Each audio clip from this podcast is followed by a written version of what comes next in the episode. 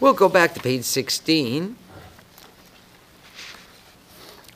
And now, the establishment and meditation of the mantras of the respected Bhagavad Gita. Presenting the garland of mantras of the respected Bhagavad Gita, the vi- divine Veda Vyas is the Rishi, Anushtup is the meter, 32 syllables to the verse, the Supreme Soul, the respected Krishna is the deity. You speak words of wisdom while you grieve without cause, is the seed. Renouncing all other ideals, take refuge in me alone, is the energy. I will liberate you from all sin, is the pin. Weapons cannot cut it, fire cannot burn it, is the mantra with which I bow to the thumbs. Water cannot wet it, wind cannot dry it, is the mantra with which I bow to the forefingers. It cannot be cut, it cannot be burnt, it cannot be wet, it cannot be dried, is the mantra with which I bow to the middle fingers. It is eternal, existent within all, consistent, immovable for all time, is the mantra with which I bow to the ring fingers. See my hundreds and thousands of forms, son of she who excels Arjuna, is the mantra with which I bow to the baby fingers of various divine kinds, of various colors and shapes, is the mantra which, with which I bow to the hand over hand, front and back, and that is the establishment of the mantras in the hands. Now, the establishment of the mantras in the heart, etc. Weapons cannot cut it, fire cannot burn it, is the mantra with which I bow to the heart. Water cannot wet it, wind cannot dry it, is the mantra which I establish in the head. I am one with God. It cannot be cut, it cannot be burnt, it cannot be wet, it cannot be dried, is the mantra which I place on the top of the head. Purify. It is eternal, existent within all, consistent, immovable for all time, is the mantra with which I cross both arms as my armor. See my hundreds and thousands of forms, son of she who excels, Arjuna, is the mantra with which I purify the three eyes. Of various divine kinds, of various colors and shapes, is the mantra with which I apply the ultimate weapon of purity. The application of reciting these mantras, beloved to the respected Krishna. Narayan, the manifestation of God Himself, taught this divine knowledge to the son of she who excels, Arjuna, while Vyas, the ancient sage, wrote it down in the middle of the Mahabharata. The search through the 18 chapters of the Bhagavad Gita yields a rain of the nectar of non duality upon a creation filled with the conflict of duality. I bow down to Vyas of great intelligence, who has eyes like the flowers of the lotus plant, by whom the oil has been supplied with which to illuminate the light of wisdom in the land where the light of wisdom always shines, Bharat.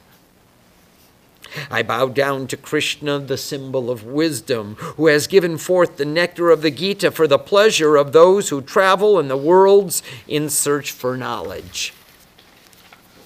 He is God, the son of Vasudev, who killed Kamsa and Chanur. Lord Krishna, the Guru of the world, the supreme delight of Devaki. Bhishma and Drona are the banks of the river.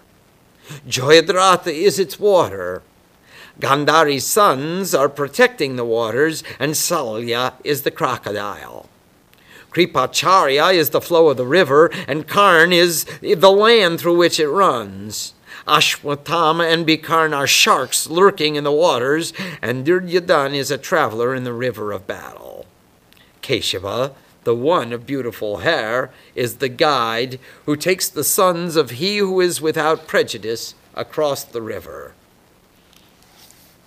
The son of Parasharishi, Ved Vyas, recorded the meaning of Gita as the fragrant scent of the lotus in the land where the light of wisdom always shines, the knowledge of God, which is the knowledge of all knowledge to be known, and it gives to people welfare and the ultimate knowledge with which to destroy the impurities of the age of darkness. I laud the sweet one of supreme bliss, by whose grace those of diminished capacity are capable to cross who Brahma, Varuna, Indra, Rudra, Maruts praise with songs of divinity, and also about whom the Vedas and the Upanishads are sung, who yogis see in their minds when they are sitting in meditation, and whom they are constantly striving to know, I bow to him, to that God, to the Lord of all gods. I'd like to call your attention to verse 5, where Bhishma and Drona are the banks of the river. Jayadratha is its water. Oh, these are all the forces of the Kauravas, uh, the forces of, uh, that are supporting Duryodhan, the defender of evil in the battle. Uh, and all of his army and all of his generals are crocodiles lurking in the waters. And we're trying to cross over from one bank to the other. Uh, Keshava is Krishna, the one of beautiful hair, and he is the guide who takes the sons of he who is without prejudice across the river, which symbolizes worldliness. So here Krishna is going to deliver to us the discourse which shows us how we can cross our river even though there are sharks lurking there and there are crocodiles there and all manner of asuras are out there waiting to get us. As soon as we make one wrong move, selfishness can come at any moment and say, You don't have to give the most, take something extra for yourself. Those are the Asuras lurking in this river Krishna is going to take the children of he who is without prejudice across the river. Please. Yes, Kripacharya was uh, the guru. Uh, Kripa and Kripi were brother and sister. Uh, they were raised uh, in the household of Dhritarashtra, and they became, Kripacharya became the preceptor, the guru to the Pandavas and the Kauravas in their youth. Kripacharya was the family guru. He was uh, he taught spirituality, and Dronacharya taught weapons. He was the guru to both sides of the, uh, uh of, uh, the opposing forces as well. Uh. so this was not written by Vedavyasa, this part. Who wrote this? Uh, well, this is added later. Uh, this is the Dhyanam, the, the meditation on the on the Bhagavad Gita.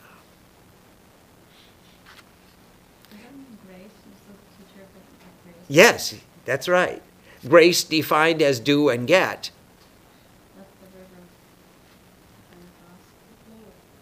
He's the flow of the river, the grace. As what you do is what you get. Any other questions uh, regarding uh, the meditation then let's go on to chapter